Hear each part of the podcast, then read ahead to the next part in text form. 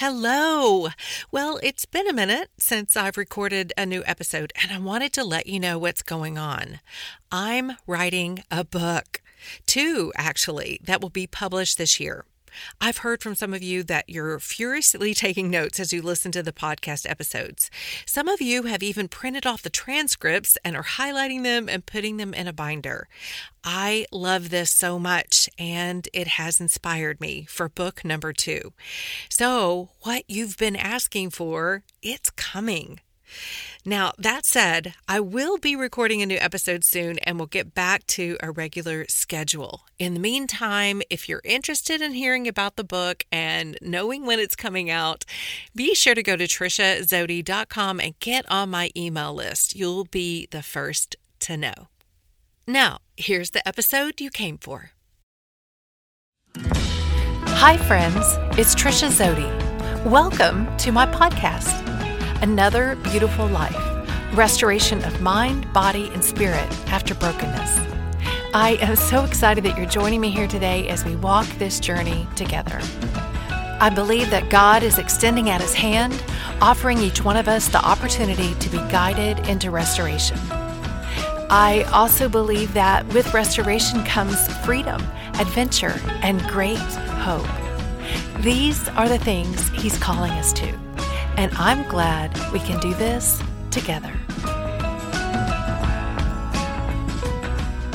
Well, hello, friends, and welcome to episode number 26.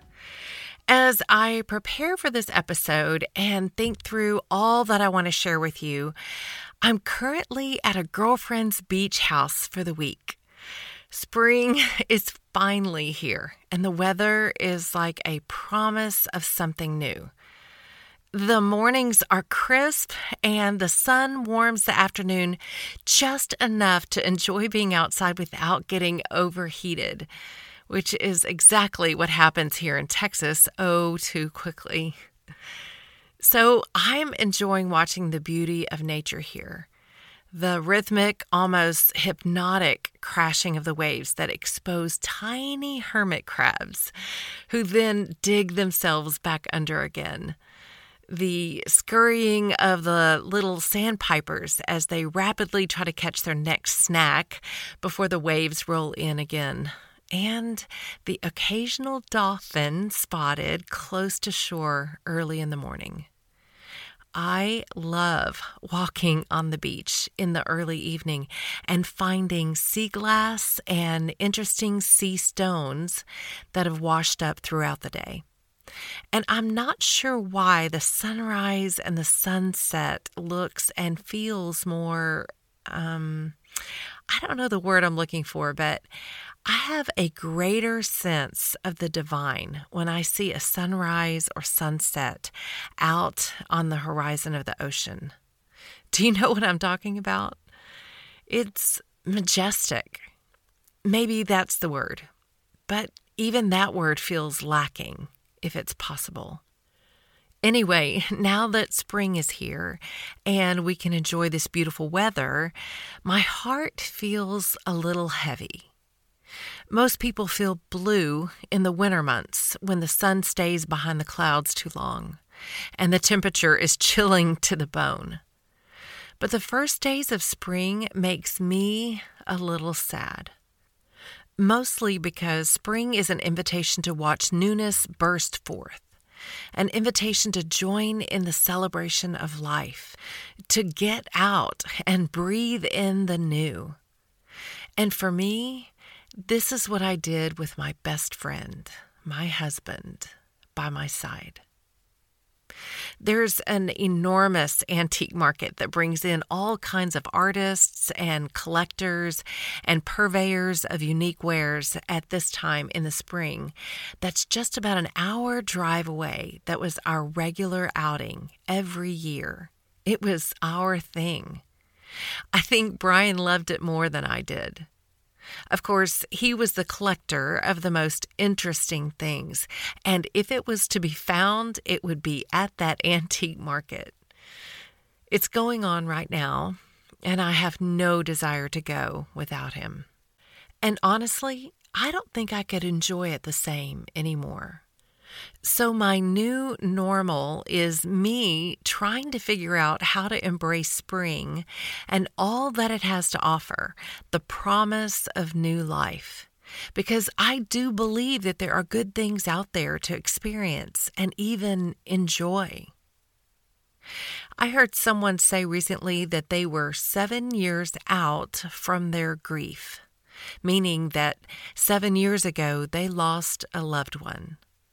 My first reaction was that you never not have grief. You will always grieve the loss of your loved one. It just looks different as we move forward. And that's another thing.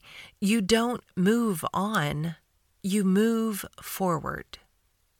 The Cambridge Dictionary defines emotionally moving on as to accept that a situation has changed and be ready to deal with new experiences. Maybe this definition fits if you're talking about a job or finding a new apartment, or maybe even finding out that your favorite Airbnb in the mountains is no longer available. But death of someone close to you? No. Every other definition indicates that you leave something behind and go in a different direction. Again, no. You may go in a different direction, and sometimes that's the healthiest thing to do. But you're never able to leave your loved one behind. I talked about this in a previous episode about when we were just about to move into 2018, and I was in a panic, feeling like I was leaving my husband behind in 2017, the year that he died. I know that might sound strange and maybe even unreasonable, but the heart and emotions don't operate in reasonableness. Anyway, the Lord brought me great comfort in realizing that where I go, Brian goes with me. And at that time, into the new year. He's a part of me. Life with him shaped me. His presence in my life is a large part of who I am today.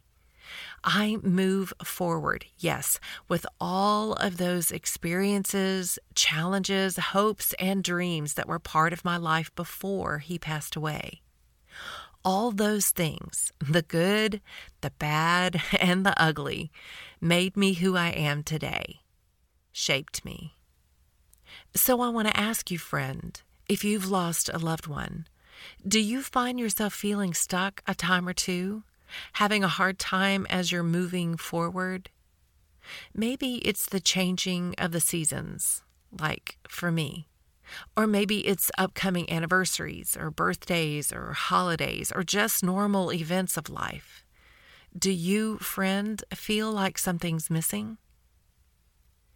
Can you, right now, take an inventory of all that you are as a result of all that you have had and been through with your loved one in your life? And is it possible that something's not missing at all, that you're still perfectly whole, and maybe even better than you were before? Not in spite of all you've experienced in life, but because of it. Does your heart know, intimately know, something that you were never able to understand before? Are you more aware of your own strength and ability, maybe emotionally and physically? Are you finding that challenges create resiliency, even if you fight hard against it? I used to think I could be defined by resilience. The dictionary says it's the capacity to recover from a difficult life event or to spring back into shape. It's your ability to withstand adversity and recover. Just after my husband passed away, I would have said, "This no longer defines me. I am not resilient." The capacity to recover from the death of someone you love deeply is never quick. And I didn't find it was quick to spring back into shape either. Grief is a slow process, and I feel more like a yo-yo than a spring. Just when I feel like I've successfully moved through one stage of grief, it somehow comes back around again. Resilience. Maybe it just means that at some point I can stand and say, my heart is breaking, but I'm not broken yet. That I get knocked down, but I get up again. One thing I know, God is speaking loud and clear the same message to me at every turn, that trials qualify us for lacking nothing, for being perfectly whole. James 1, 2 through 4 says, "Dear brothers and sisters, when troubles come your way, consider it an opportunity for great joy. For you know that when your faith is tested, your endurance has a chance to grow. So let it grow. For when your endurance is fully developed, you will be perfect and complete, lacking nothing." Now, I don't know about you, but I think it's advanced level faith to have trials in your life and to be able to say, I consider that great joy. But James is trying to tell us that in the trials, God has an opportunity to change our hearts to become more like Jesus. And the full effect of the trial on our lives is that our hearts are full and we are perfectly whole, lacking nothing. I know this is what I need and what my heart is truly after. So it seems to me that as I let the trials wash over me, I will find my resilience, and I'm sure I won't look like the same person. What about you, friend? You are getting pushed forward. Seasons come and go. The world keeps spinning. You keep living and moving. And sometimes it feels more like a stumble or a misstep. But if you let it have its full effect, that is, as you endure the trial, let it shape you, let it change you. Get up and find that you're different, better even, and you land on solid ground. I took that walk out on the beach this evening and I found a beautiful sea stone. It was a gorgeous mixture of chocolate brown and the deepest ebony I've ever seen, and it was smooth as glass. I couldn't help but wonder about this sea stone's origin. Where did it come from? Where did its journey begin? How long had it been underwater? And how long had it been on this journey before finding the sandy beach of the shore? Right now, honestly, my heart feels like that piece of sea stone. How the waves and torrents of emotion roll my heart like this stone at the bottom of the ocean, tossing, turning, flailing, beating up against the surroundings, making it hard to catch a breath. The current, too fast, too strong, picking me up from the ocean floor and slamming me back down again, making the landing unpredictable. Will I be left standing upright this time? Or will I be laid flat on my back, unable to right myself, left to wait for the next rush of current to push me further, further forward or further under, all the while rolling and rolling? And as the wave subsides just enough, I realize my edges are smoother. My shape is more refined. The rolling becomes more distinct and looks more like a dance of precision in the sand than a senseless, directionless tumble amongst the sharp reef. As I sense the stirring and roar of the next wave, I brace myself, knowing that this time my heart is better, more prepared for the journey.